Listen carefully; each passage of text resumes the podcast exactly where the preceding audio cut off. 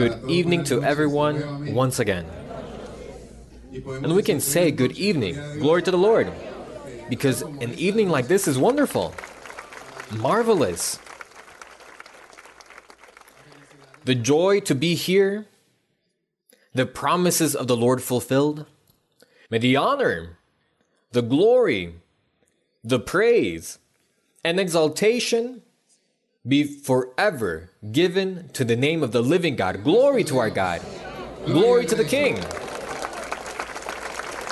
We're going to open our Bibles to First Kings in the Old Testament. And it reads here in First Kings chapter number 8.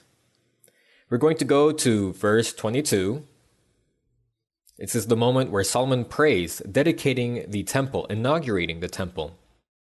And we're going to read in an alternating fashion. I'll read one verse and you'll read the following. And We're going to do all this for the honor and glory of our God. It reads here in the Bible Then Solomon stood before the altar of the Lord in the presence of all the assembly of Israel and spread out his hands toward heaven.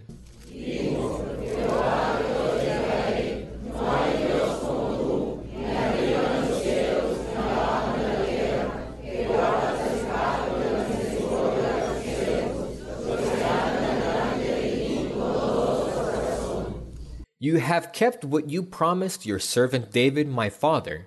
What he promised, because this he fulfilled it. Because what God promises, he fulfills, like he does today. Glory to the Lord. You have both spoken with your mouth and fulfilled it with your hand, as it is this day.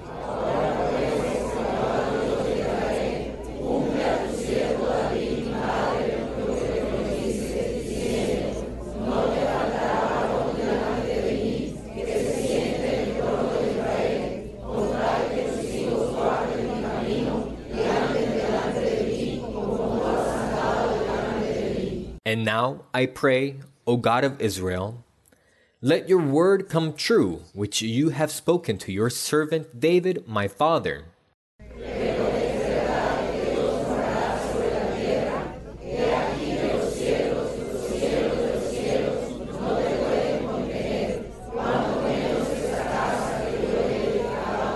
Yet regard the prayer of your servant and his supplication O Lord my God, and listen to the cry and the prayer which your servant is praying before you today.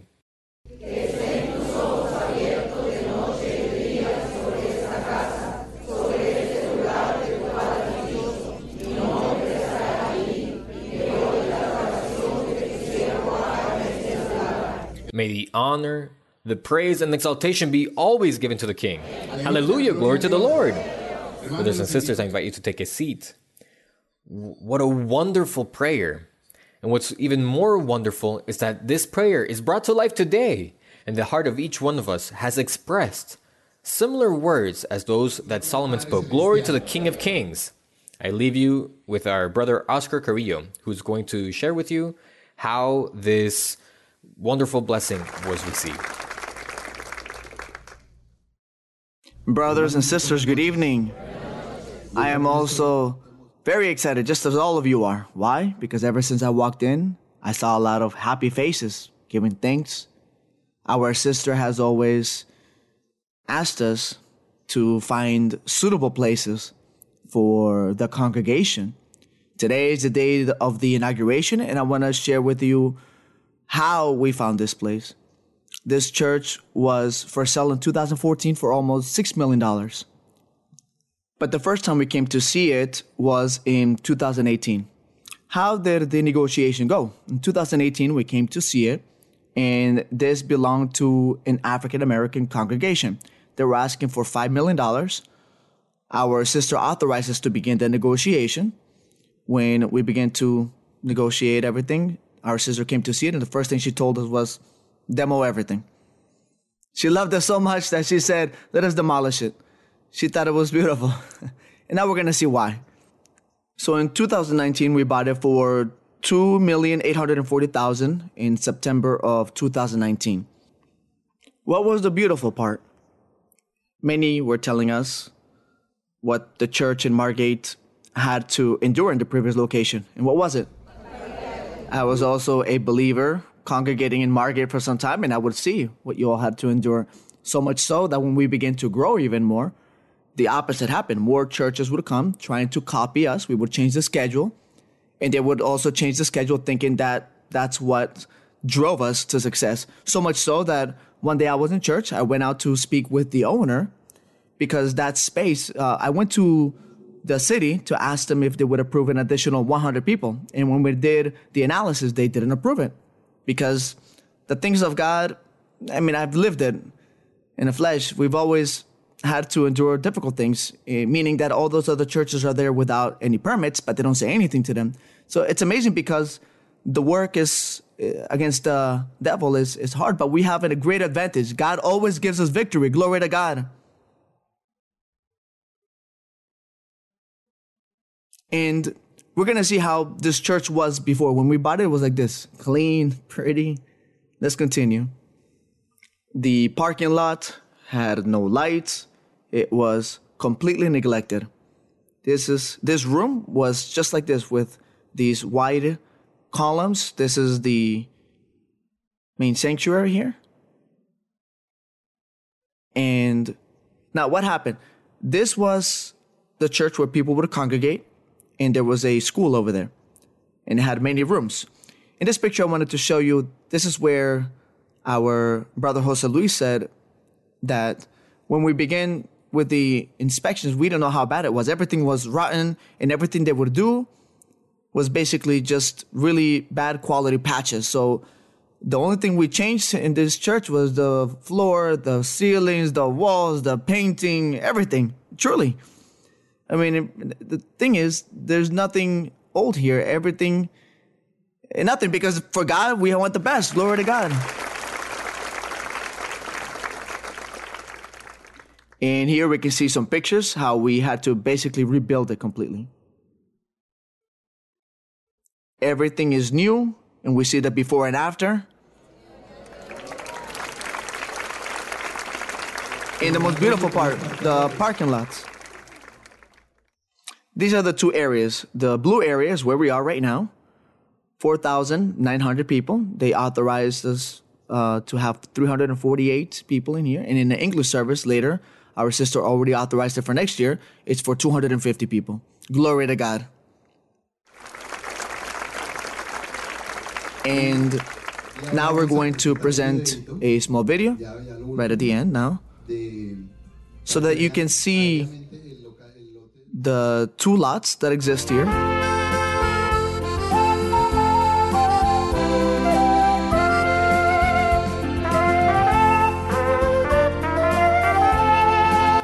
So the first lot, 100 parking spaces and 6 handicap. And this is the second lot. Perhaps some of you have not seen it yet, but it goes all the way to the parking space and there's 112 parking spaces. So basically 230 spaces, but we have for approximately 270 people because there's a lot of green areas of overflow. So we can basically have 270 parking spaces is what we've always had to endure in the other church. So glory to God. God gave us this beautiful place.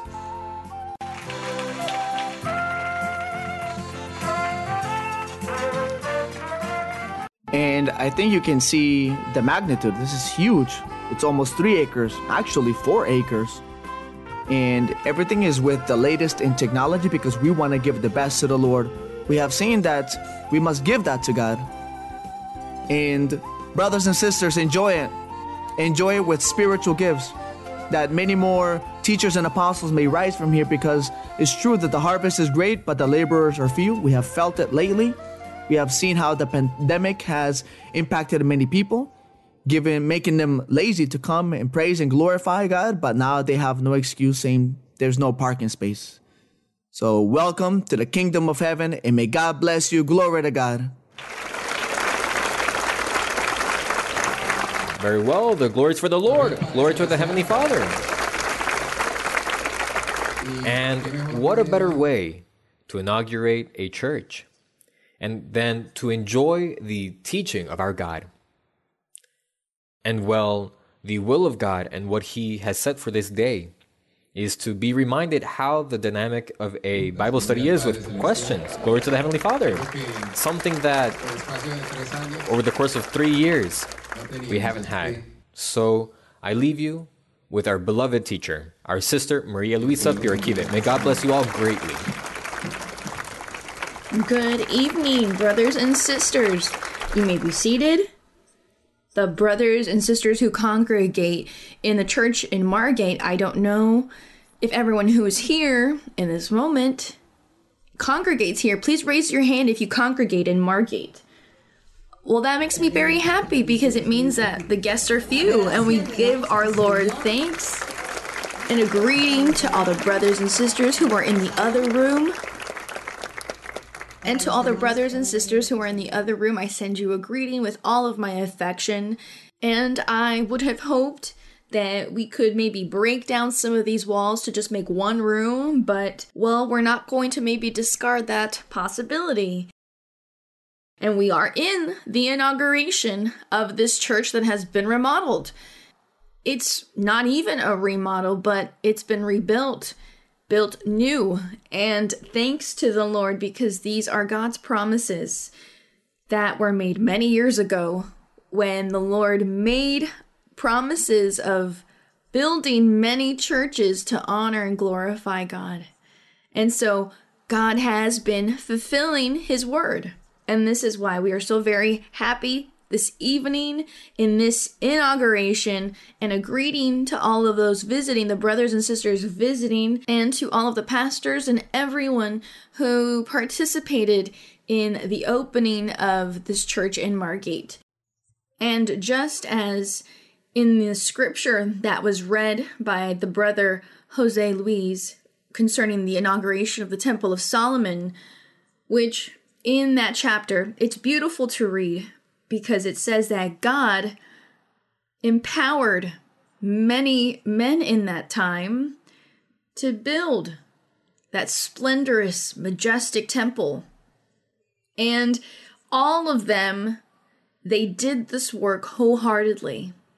And I think that God's blessing was with all of those people.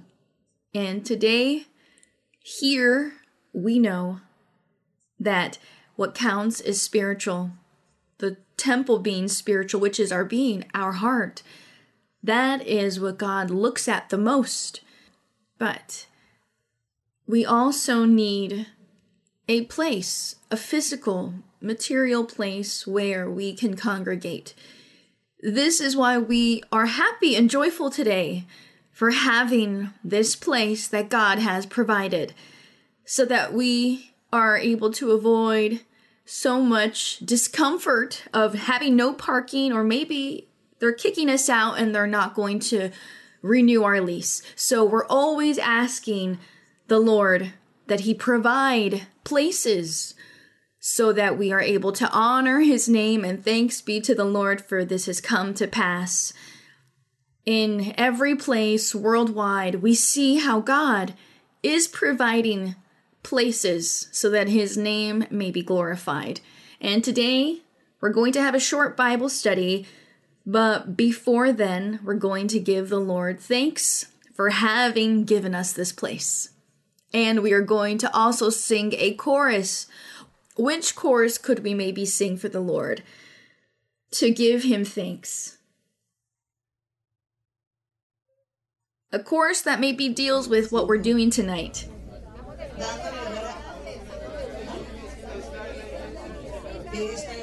This is the Church of God. Okay. Well, there's so many choruses. After we pray, let's sing chorus. This is the Church of God.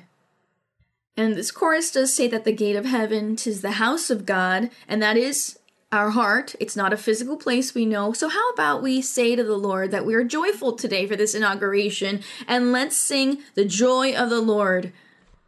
Now, I know I asked which chorus we should sing, but we're going to sing the one I picked. So, let us pray and give thanks to the Lord. Holy Father, Heavenly Father, Father of our Lord Jesus Christ, eternal God, our Father, who was present in antiquity with Moses, But before you had spoken to Abraham and made him wonderful promises, you were that God to Jacob and to Isaac. You made them the same promises, Lord. And those promises we see fulfilled today because you said to Abraham he would be the father of many nations and that your word would be spread throughout all the world. And today, with your gospel, with the wonderful work of our Lord Jesus Christ, we see that those promises are fulfilled. We see your work in many places. And it is exciting and it is moving to see and to hear how your work, your congregation is gathered together in a country. We see how in all of South America, in Central America, North America, Europe, in many islands, in many places in Africa and Asia. There are congregations there. There is a group of people who congregate, who come together, and all are guided and led by the Holy Spirit. Because you, Lord, are the one that is guiding your people, your believers. Today, we feel so joyful and happy for this place that you have given here in Florida, in this specific place in Margate. Thank you, Lord, because you have provided this place so the brothers and sisters may be comfortable. They come to congregate and to receive the spiritual things, to receive the spiritual blessings, the spiritual gifts, to work in your vineyard, praying for people with laying on of hands and with all of the spiritual gifts you give to each. Thank you, Lord because here they will testify of the miracles, of the wonders that you are doing for people, and that you will also do from here on out in this place. Heavenly Father, thank you. We thank you in the glorious name of Jesus Christ. Thank you because without you, it would be impossible to do this because, Lord, you know that a lot of money is invested in all of this. And we as human beings would not have this money and this quantity, but you give the money and you multiply it. Thank you, Lord, because this has been a part of your promises when over 50 years ago you promised that there would be many congregations, many churches in different places all around the world, and that there would be no need to worry about the money because you would be the one providing and setting all of the necessary things in place. You would be providing the money. We would have no need to ask anyone for money. You said this. And till this day, this has been fulfilled, for it is your word. Thank you, Lord. Thank you because you fulfill your wonderful promises. And we are standing here before your presence to give you thanks for this beautiful blessing. And now we're going to sing the chorus that says, that the joy of the Lord is the strength of my life because truly you are our strength. You, Lord, you make promises and fulfill them. Thank you, Holy Father, in the glorious name of Jesus Christ, your beloved Son. Thank you, Lord.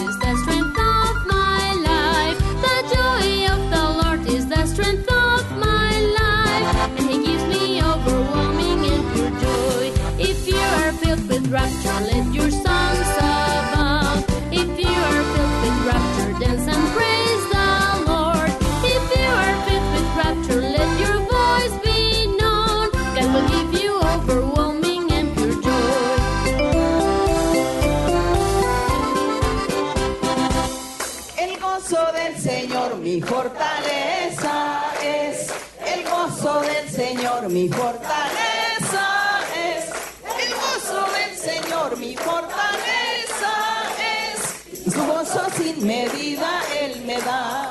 Si tienes ese gozo, puedes tú cantar.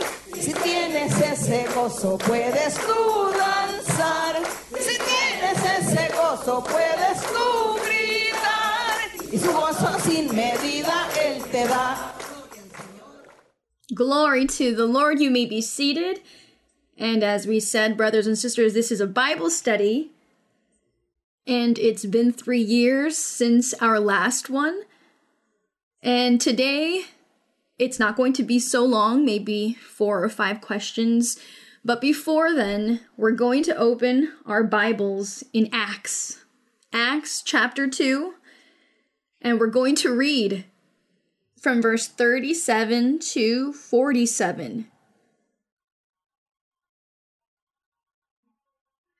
And let's remember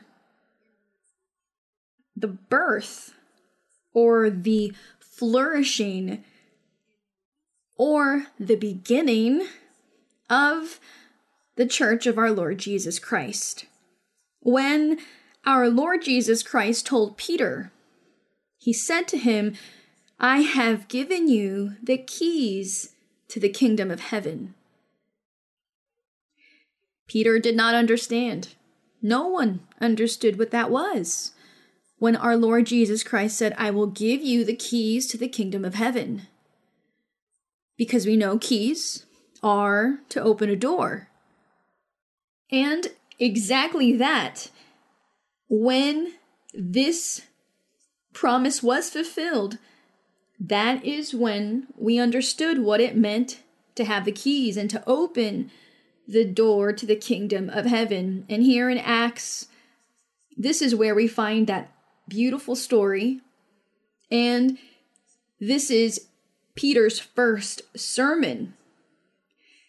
It says that there was 120 people gathered in an upper room praying day and night, men and women, and they were seeking that power from on high as the Lord had instructed them to gather and wait for that power from on high. And when they were filled with that power, this is when the beginning of the church of our Lord Jesus Christ would start. It was the functioning of the church that the Lord had left and had commanded his apostles to follow through with. And he says to them that they had to wait first to be filled with that power. They could not evangelize without first having received the power from on high. And so the Holy Spirit arrived, and we've read this wonderful story many times. And on the day of Pentecost, it was a Jewish feast. That day, they were all praying, and the Holy Spirit descended like a sound of a mighty rushing wind where they were.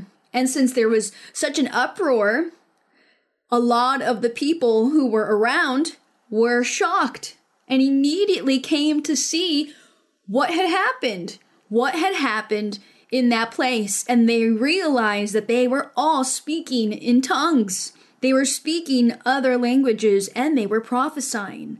And so everyone arrived, people gathered together, and people were curious. And yet, with all of that, there were still some who were mocking and saying, well, these people are drunk. These people are full of new wine. And this is when Peter stands up and gives the first sermon and he says, No one is drunk as you suppose. He began to speak from the very beginning in antiquity all the promises that God had made through Isaac, Abraham, and Jacob. And he began to explain to them and tell them what was happening in that moment that it was the coming or it was the manifestation of the Holy Spirit. So, this is why they were amazed by this message given by Peter in this moment when he stands to give this sermon. When he preaches in this moment, this is when the word of our Lord Jesus Christ is fulfilled when he said to him, I will give you the keys of the kingdom of heaven. So we give our Lord thanks for this was fulfilled. It was fulfilled, and he begins to preach. This is why in verse number in Acts 2, Acts 2 in verse 37, it says that they were listening to Peter's sermon Peter's sermon begins in verse 14, but in verse number 36, Peter, giving his sermon, he tells them, Therefore, let all the house of Israel know assuredly that God has made this Jesus, whom you crucified, he made him both Lord and Christ. Now, when they heard this, it says that all of those who had gathered together, all of those who came after hearing that sound and how the room shook, they were cut to the heart, it says, and said to Peter and the rest of the apostles, Men and brethren, what shall we do? Then Peter said to them, Repent, and let every one of you be baptized in the name of Jesus Christ for the remission of sins and you shall receive the gift of the Holy Spirit. Peter is giving them a command to all those who were listening, and he told them what needed to be done. As we can see, he opened the doors to the kingdom of heaven. And it says in 39 For the promise is to you and to your children, and to all who are afar off, as many as the Lord our God will call. Thanks be to our God. This is a beautiful promise. When it says that it was for your children and to all who are afar off, it is for everyone. Anyone who God found worthy to call and to elect and thanks be to our God. And it says that with many other words, the apostle Peter testified and exhorted them, saying, Be saved from this perverse generation. Then those who gladly received his word were baptized. And that day, about 3,000 souls were added to them. This was the first sermon. This is the first thing Peter did. This was the fulfillment of the promise that our Lord Jesus Christ made to Peter when he said, You will open the kingdom of heaven. I will give you the keys. You will be the first. And that is exactly what happened with this first sermon given by Peter. With that, he opened the door. And it says the first believers here, it was 3,000 souls. In verse 42, and they continued steadfastly in the apostles' doctrine and fellowship, in the breaking of bread, and in prayers. Then fear came upon every soul, and many wonders and signs were done through the apostles. Now, the Bible doesn't mention or share in detail the thousands of miracles, thousands of wonders, and deeds the Lord worked and did in that time. It's not narrated in the Bible. This is why we read the verse and maybe we don't even realize how great this was when it says that they worked so many wonders and signs. And as it doesn't share in detail, we're not able to truly value and cherish the manifestation of the Lord through his apostles. Nor are we able to truly fathom and cherish all the things that our Lord Jesus Christ did in those three years when he was working on earth among people. It was thousands of things that happened and were not written. If not, then there would be many books that would have had to been written about that. And the same occurs with the apostles. The Lord worked thousands, and I could say millions of miracles that the Lord worked. It was the manifestation that God had with the apostles in using them. And again, then fear came upon every soul, and many wonders and signs were done through the apostles. Now all who believed were together and had all things in common, and sold their possessions and goods and divided them among all as anyone had need. So, continuing daily with one accord in the temple and breaking bread from house to house, they ate their food with gladness and simplicity of heart, praising God and having favor with all the people. And the Lord added to the church daily those who were being saved. And how beautiful and how wonderful the Word of God is when we read it with all of our senses and we reflect upon every word and every phrase. And so, thanks be to the Lord. This was the inauguration, this was the beginning of our Lord Jesus Christ. And we are here very joyful and happy because we're inaugurating something physical, this space, this room.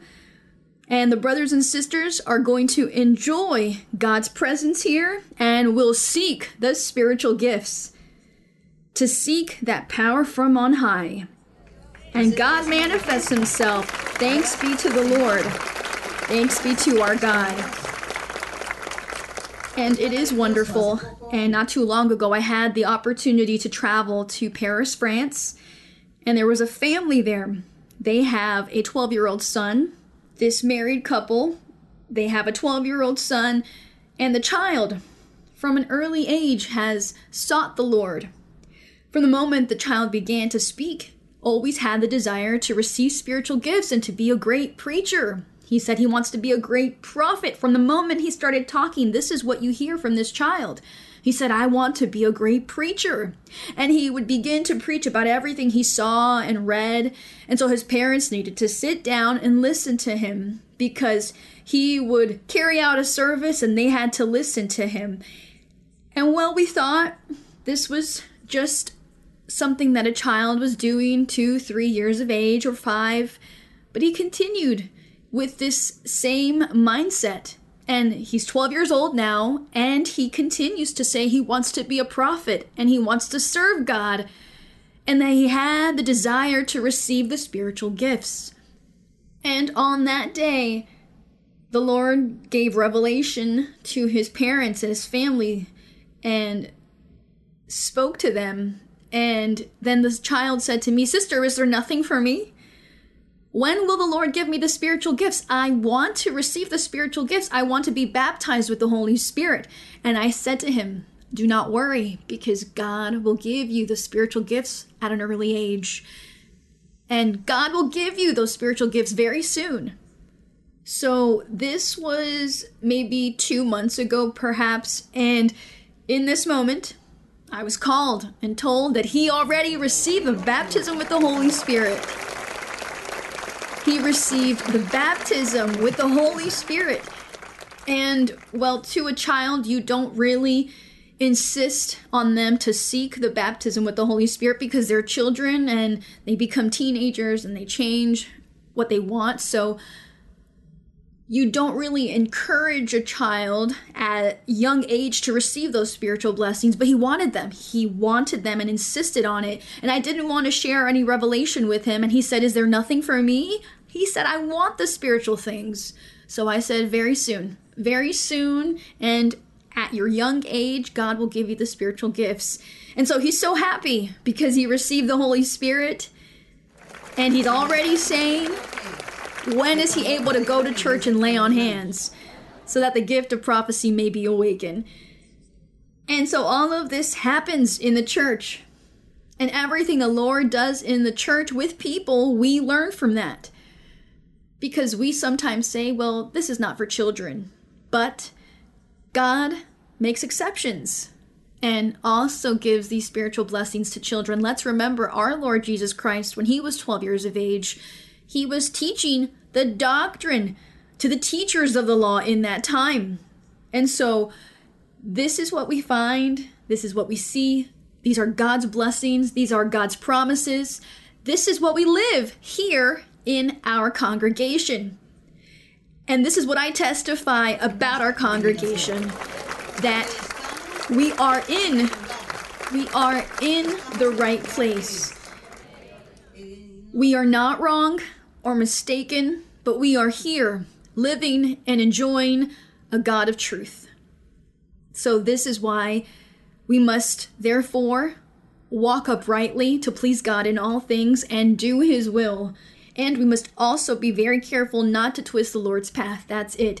And now, dear brothers and sisters, we are going to begin our Bible study. It's been more than three years since our last one, and I'm a bit out of practice. All right, I see the sister has raised her hand. Do we have two microphones? Sister Mary Louisa, good evening. I would like to give thanks on behalf of all of my brothers and sisters who congregate here in the Church of Margate for having made possible this wish, this desire to have our own church. And that is something that you need to give the brother Oscar Carrillo thanks. Oh, he's the one who finds okay. the places. Brother Oscar. He's the one who negotiates the prices, asks for a discount. They ask for five, he offers two.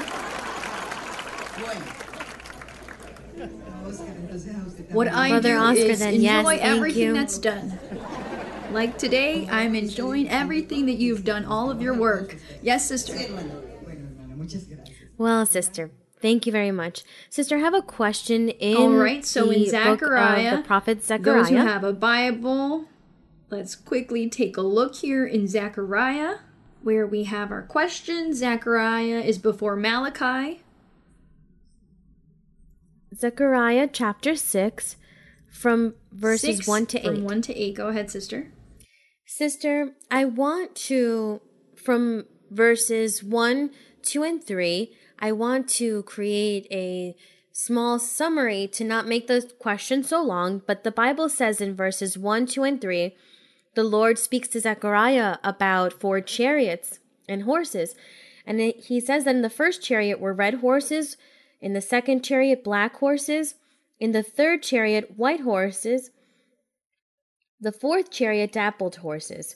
And verse 6 says, it says, The one with the black horses is going to the north country, the white are going after them, and the dappled are going toward the south country.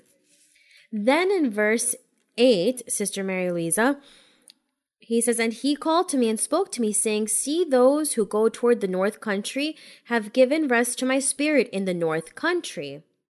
Sister Mary Louisa, what is that north country, or what does that north country represent? The north country is the preaching of the gospel of our Lord Jesus Christ. And the Lord here says that he sent in the Old Testament, the Lord had formed his people Israel, right? They were the people God had formed by the hand of Moses, and God wanted the people of Israel to do God's will, to please God in all things. And it says that God would send spirits or angels. He would send them to watch over the people of Israel, to watch over to see if they were or were not doing the will of God. So, this is why this prophet Zechariah saw in a vision, he saw there were four chariots. The first chariot were with red horses, the second chariot, black horses. And then he asked and said, Well, what is this, Lord? So the angel that was with him said, These are four spirits of heaven who go out from their station before the Lord of all the earth. So these were the watchers. They were spirits or angels that God had to watch the people to see who was doing God's will and who wasn't. And God saw that no one was doing the Lord's will. So this is when it continues to narrate about the chariots and the horses. And in verse 7, it says, The strong steeds went out eager to go, that they might walk to and fro throughout the earth. And he said, Go, walk to and fro throughout the earth. And this was about the people of Israel. So they walked to and fro throughout the earth, and he called to me and spoke to me, saying, See, those who go toward the north country have given rest to my spirit in the north country. Now we know physically the Lord sent the king of Babylon, he sent him with all of his armies to punish, to go and destroy the people of Israel, especially Jerusalem or the land of Judah. They were the most jeopardized for the armies went and destroyed them. So this king was from the north.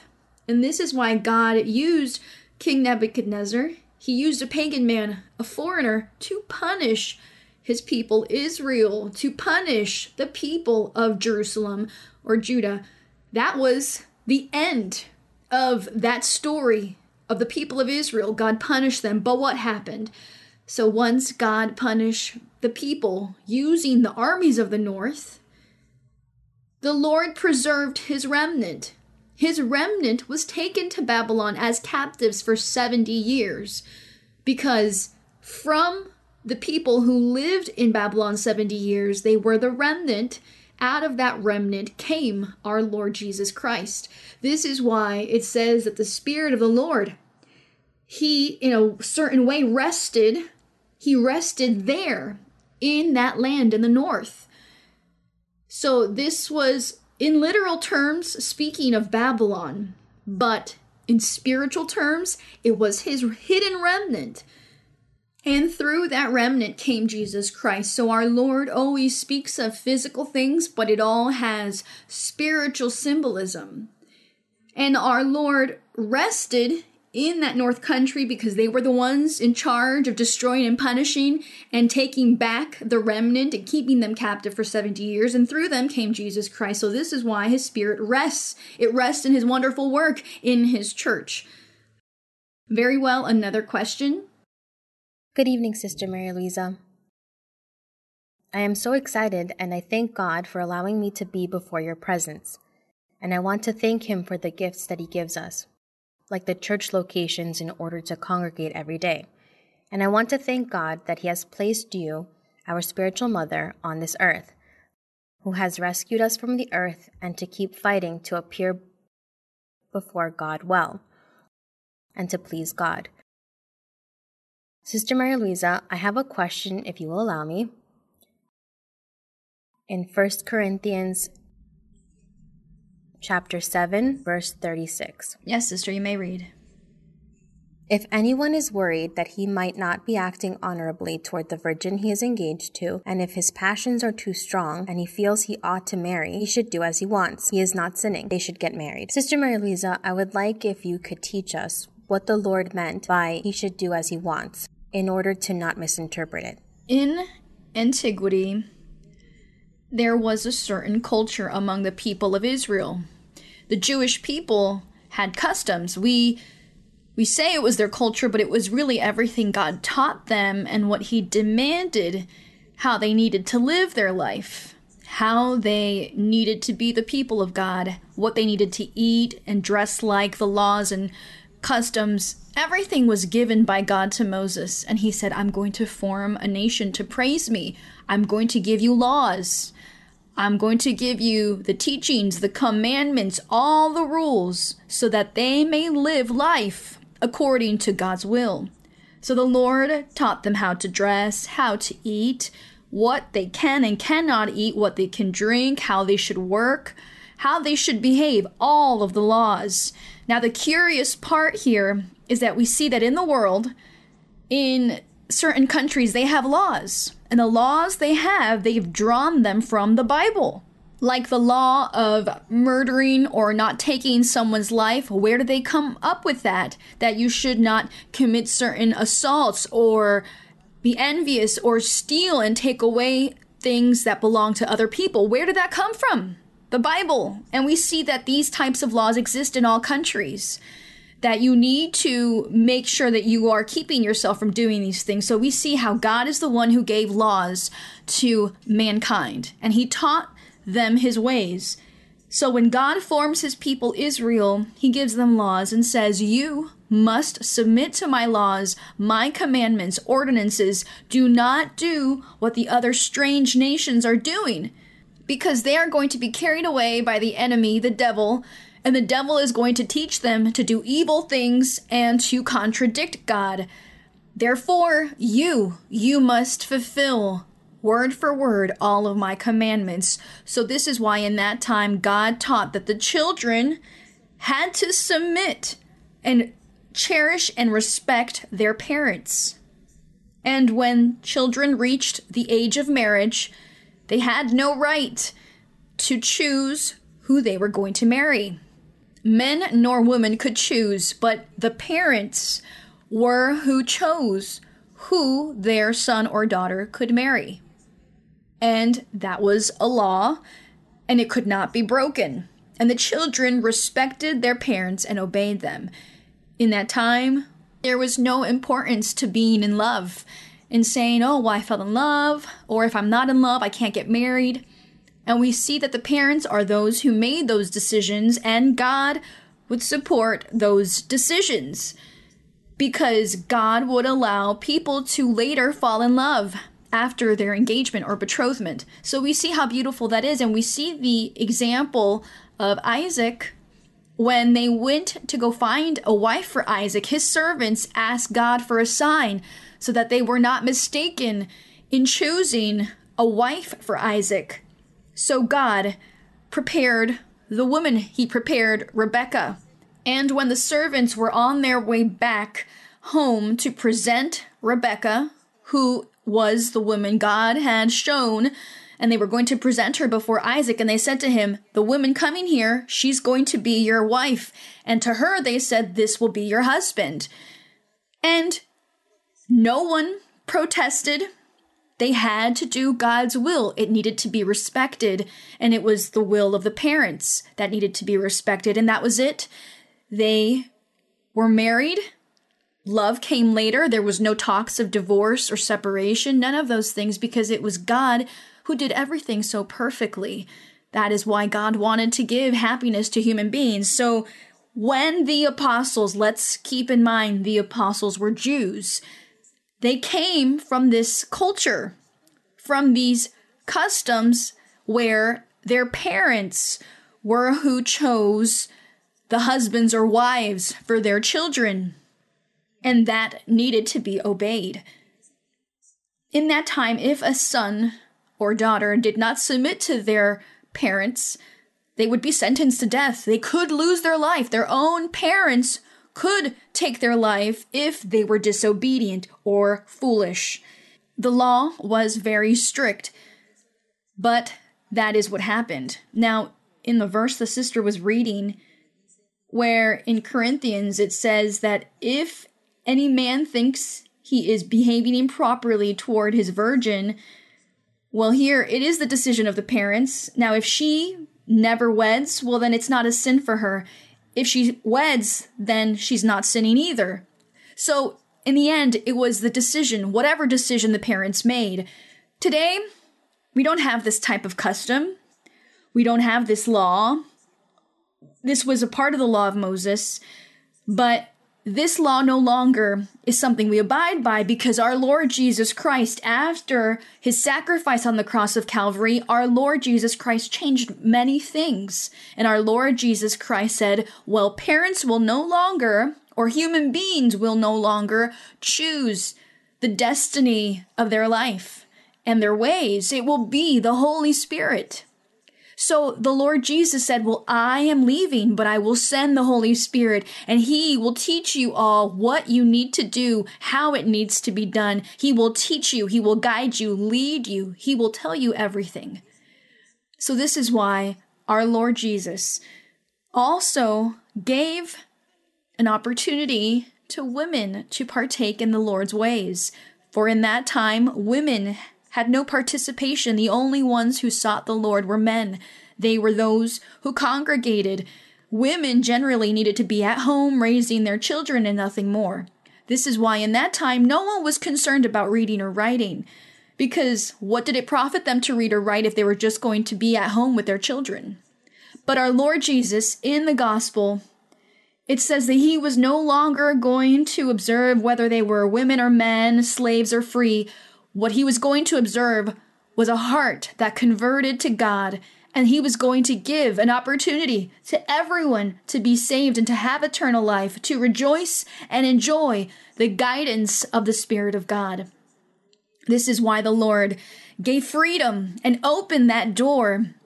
Opened all of the triumphs and victories to human beings, those who had in the past lived oppressed and as slaves for thousands of years under the law of Moses.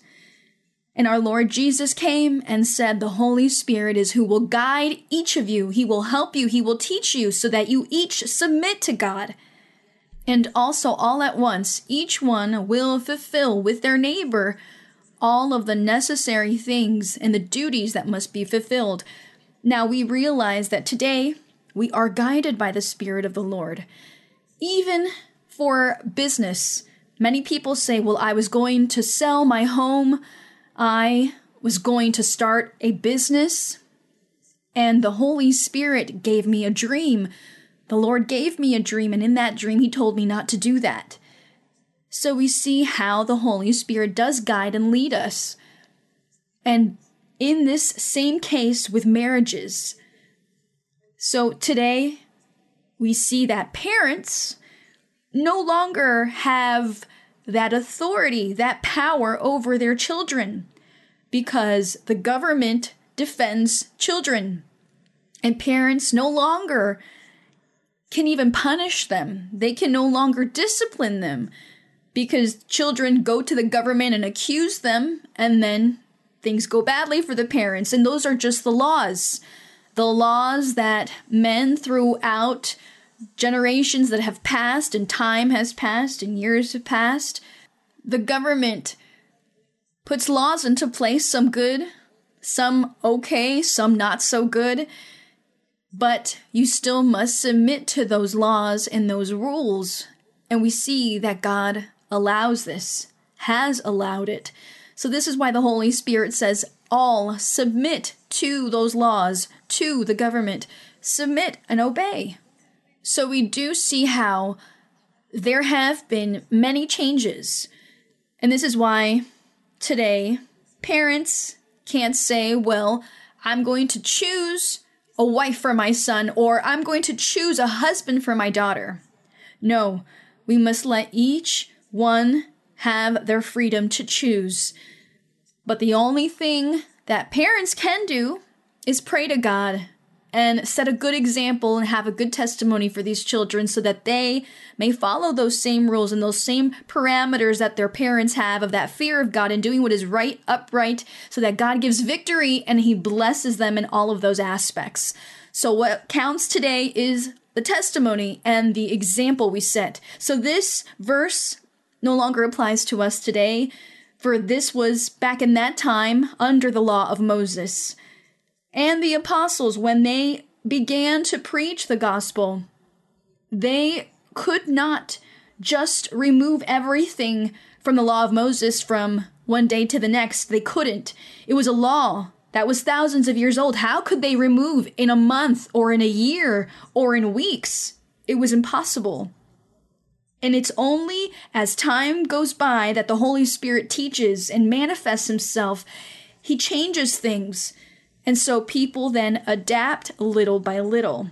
And this adaptation of little by little could take years, thousands of years perhaps. It's now been 2,000 plus years since our Lord Jesus Christ started the gospel, and even till this day, there are still so many things that we are subjected to under those laws of antiquity. And we still fight against that. And in some countries, there is still this struggle. Some countries still abide by these things and don't want to change. So, this is all a process that takes many years. Now, in the meantime, we enjoy the guidance of the Holy Spirit.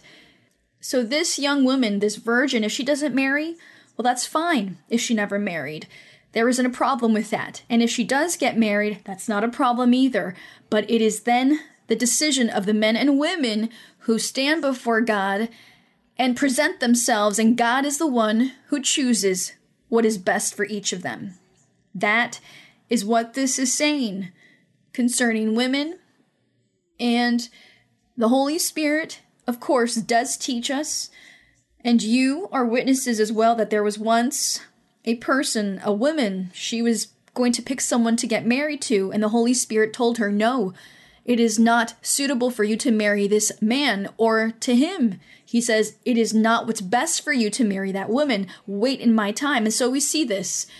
We find that today we are guided by the Spirit of God, and that these scriptures are wonderful, but we also have to be wise and have understanding and use our logic and we must also find ourselves in the suitable time and in the place so that we are able to submit to these things. And what you hear, brothers and sisters, in some denominations or religions, there's an excessive fanaticism. This is where it comes from in some churches and people. There's fanaticism because they literally interpret things. And there are many things that the Holy Spirit has changed already, and no one has realized. And they interpret things literally, and they force people today to still abide and keep this. And that should not be so. And we thank our Lord because we have the Spirit of God and He teaches us. And please excuse me for such a long answer. Another question. Good evening, sister. May God bless you.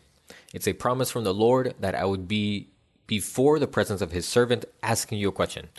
I have two questions in the Bible, but they're very short. Well, the answer is what tends to be long. yes, brother, go ahead. The first one is found in Isaiah 41:25, which coincidentally is related to the question that the first sister asked this evening. Isaiah 41 25. May I read, sister? Yes, brother. I have raised up one from the north, and he shall come. From the rising of the sun, he shall call on my name. And he shall come against princes as though mortar, as the potter treads clay. But in Ezra 1 2, Ezra 1 2.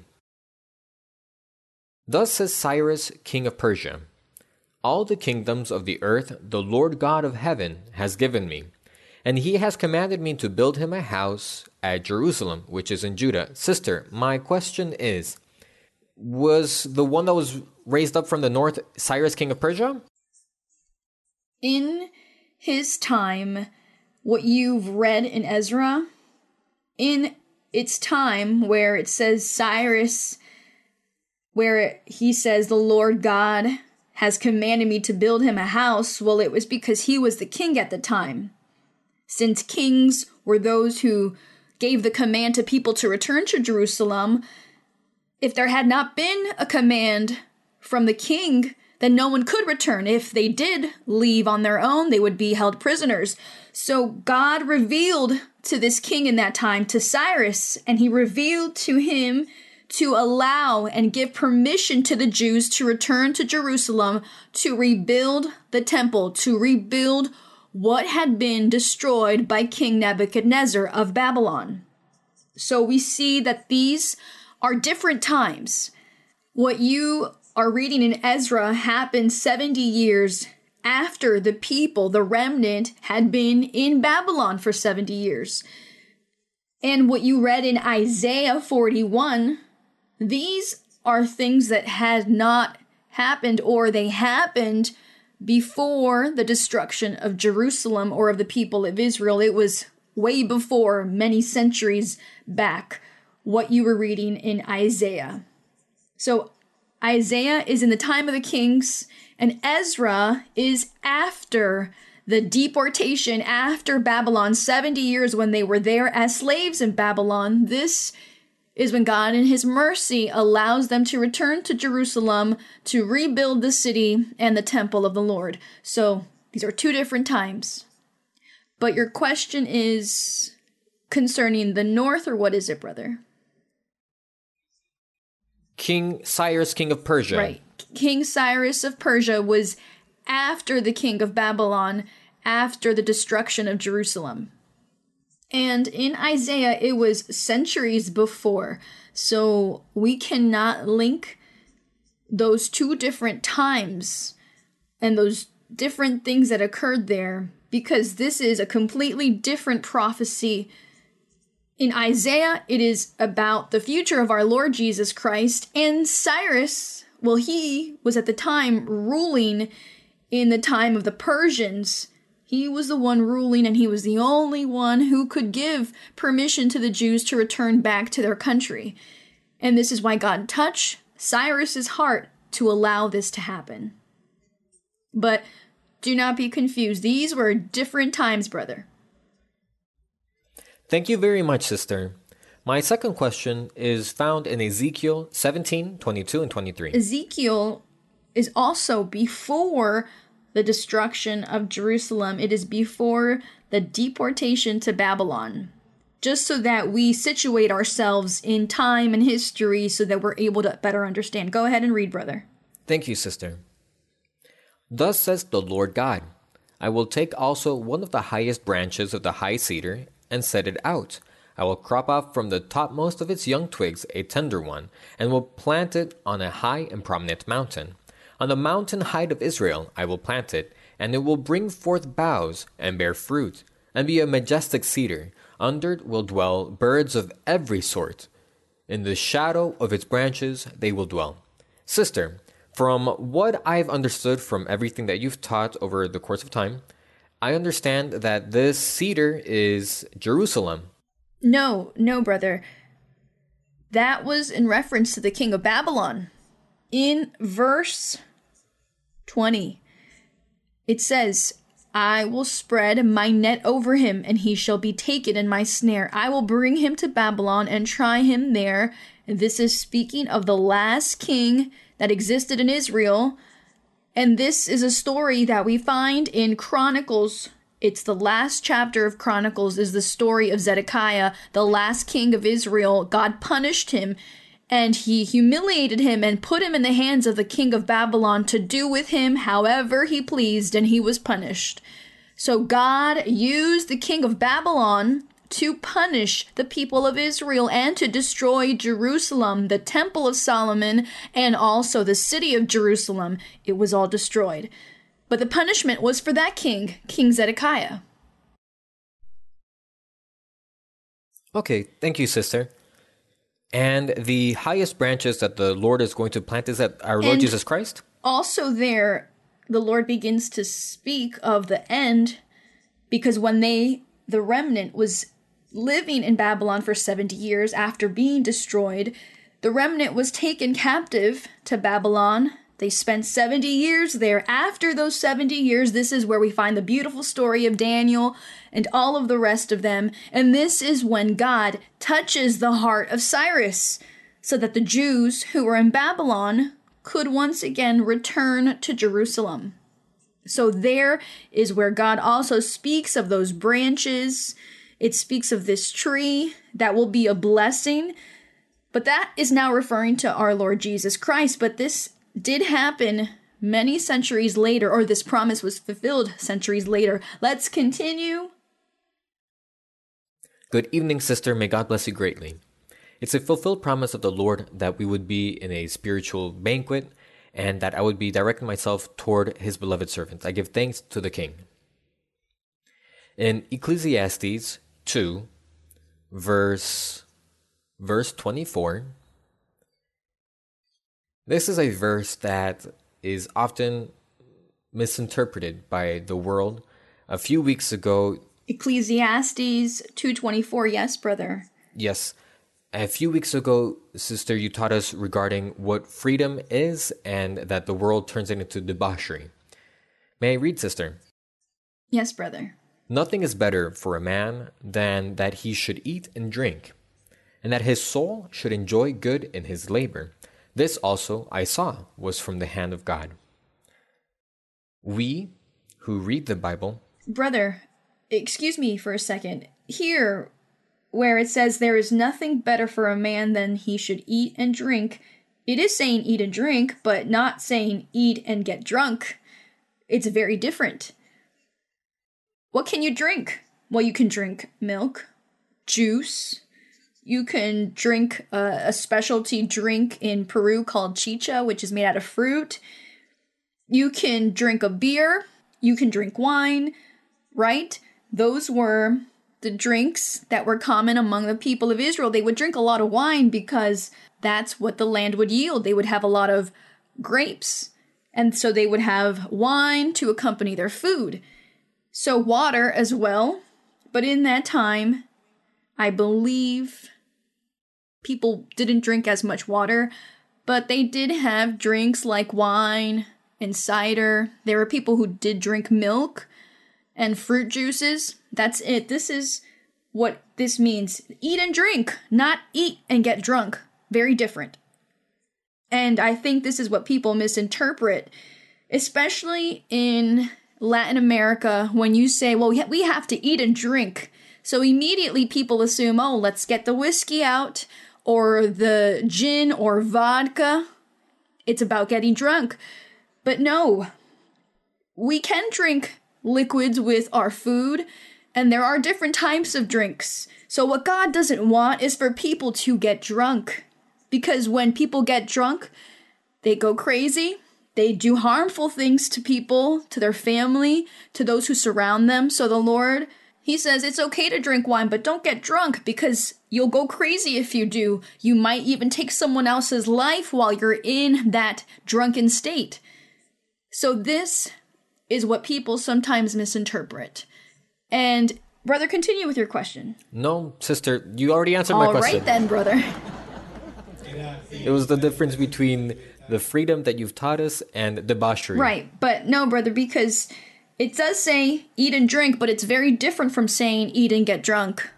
Right? It's different.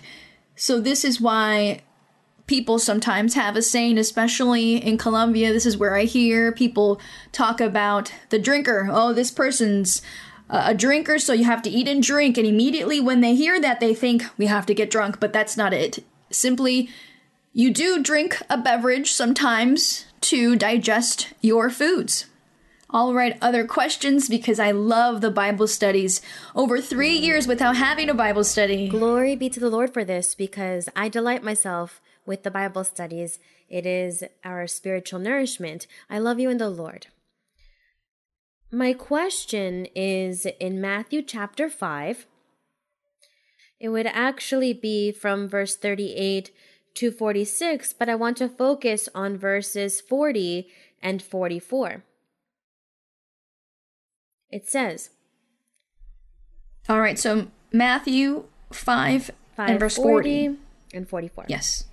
If anyone wants to sue you and take away your tunic, let him have your cloak also. Okay, so what does this mean here? It means patience. Put patience to work. And do not be irritable and upset.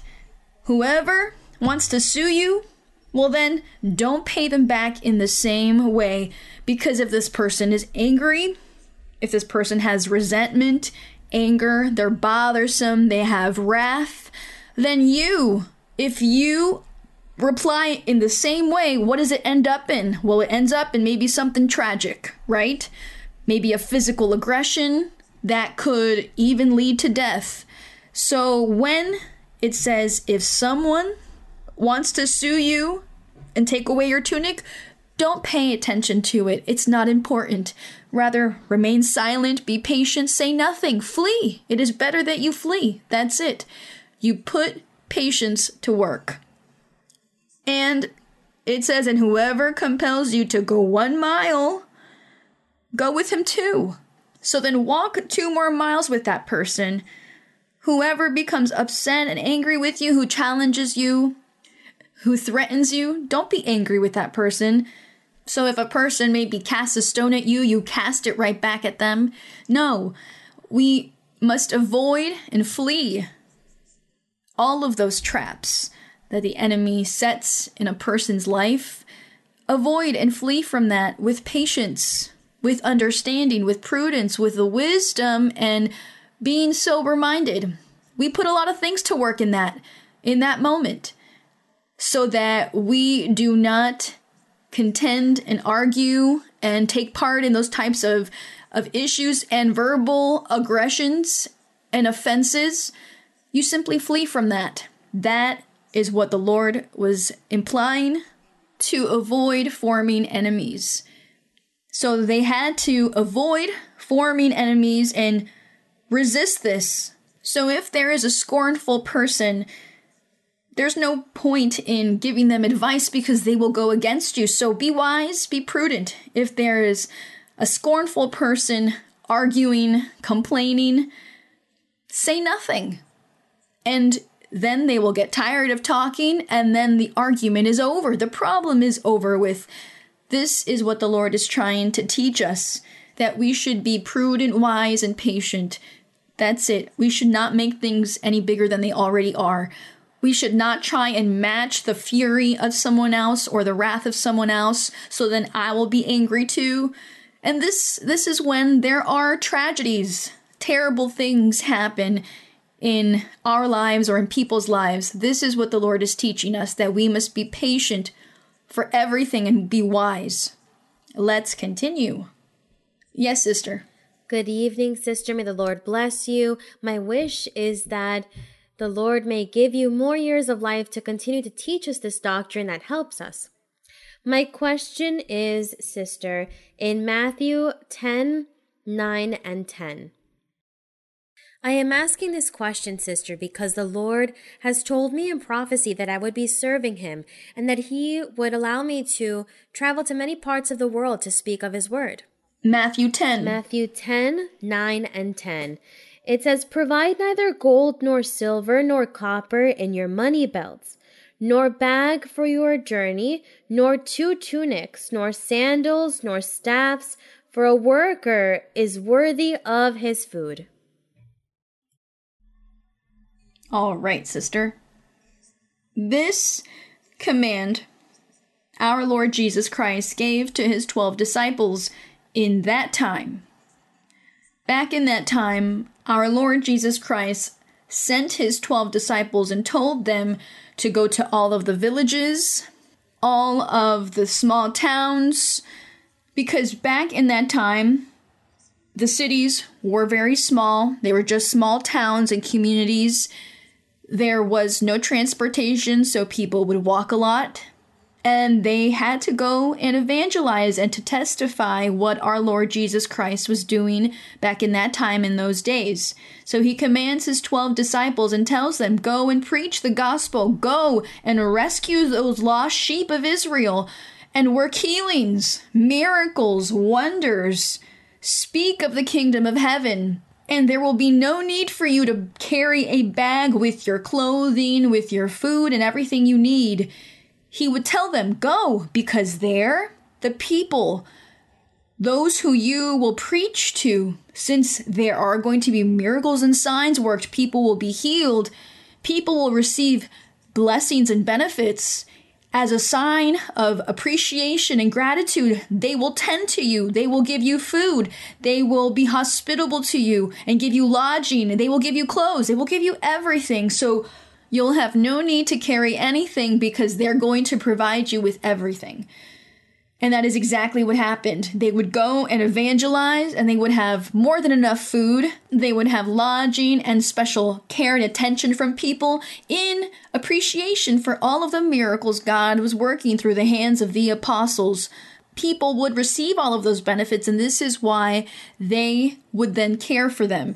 Now, if today if this does happen today, what can occur is that people, as a sign of appreciation because God places that gratitude and joy in them, so those who preach sometimes receive benefits. I receive many benefits wherever I go because the brothers and the sisters, they gift me with many things. They give me clothes, jewelry, food, gifts, and things today are a bit different, not like in antiquity.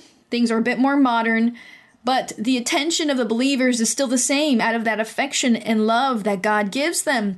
Those blessings, so they want to tend and care for those who preach. So the brothers who preach, they have those experiences.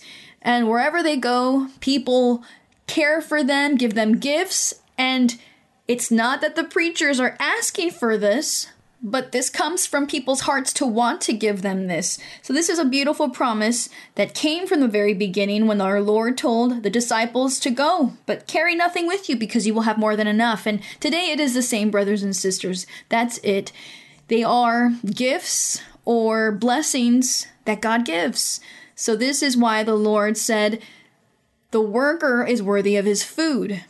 So, those that work, those who work and sow the land, well, then he is worthy to eat what the land yields.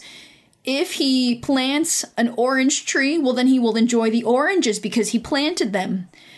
And so, likewise, those that sow the word of God, God also allows people to receive those other blessings. So, the sister was saying that the Lord has told her that she will be preaching the word But this does not mean that you are going to travel without a bag.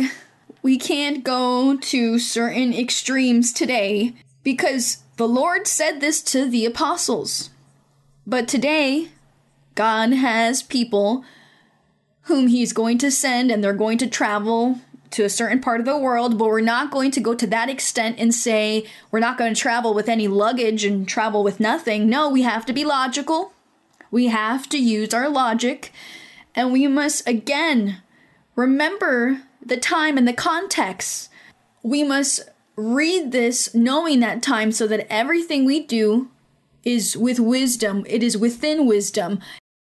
And so, my dear brothers and sisters, let us now give thanks to the Lord for today, for the inauguration of this place that is very beautiful, and that I'm sure the brothers and sisters who will congregate will receive the spiritual gifts. God will use them.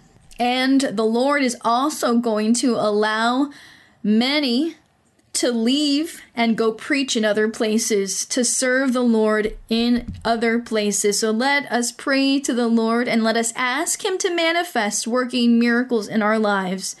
Blessed Lord, Almighty, thank you, Holy Father. Thank you, Lord, because you are a God of love, of mercy, a great, mighty, righteous God. Thank you, eternal God, because in your word you also mention that you are sympathetic of punishment, but you want to teach and correct us so that we walk in this path of uprightness.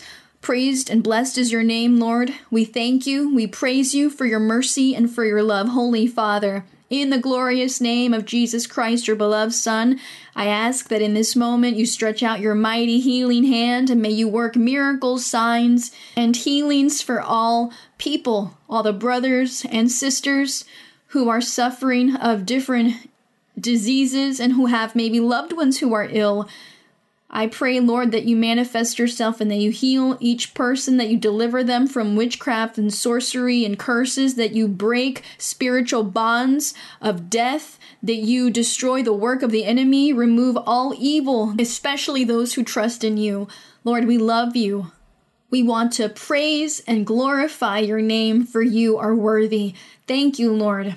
And now that the brothers and sisters are leaving this evening, may you bless this place. May you manifest yourself with the spiritual gifts and the power of your Holy Spirit. Manifest yourself and bless this place that has been sanctified for you. Lord, thank you for this place once again. Holy Father, Lord, stretch out your hand and bless each person in the glorious name of Jesus Christ, your beloved Son. The honor, the glory are for you. Thank you, Lord. Thank you, blessed Almighty God. Thank you, my Father. Toma por favor mi mano, Señor. Contigo quiero ir. Con sangre aquí pagaste por mí. Te quiero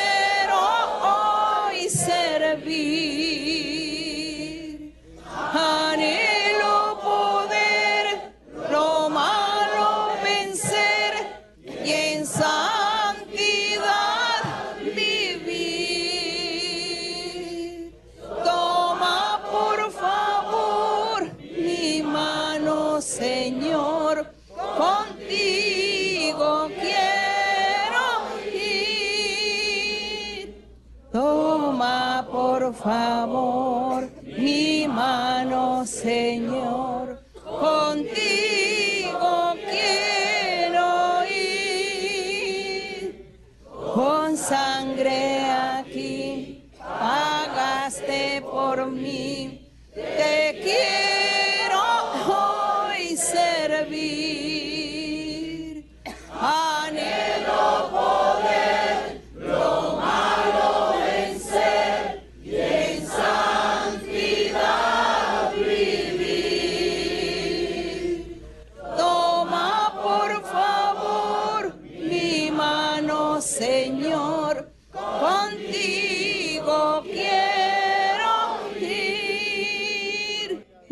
Blessed is the Lord. All praises to our God. Thanks be to the King. Thanks be to our God. Thanks to you also, brothers and sisters. God bless you. And the brothers and sisters in the other room, God bless you greatly. And you have a place here now to praise the Lord. Thank you. Thank you until next time.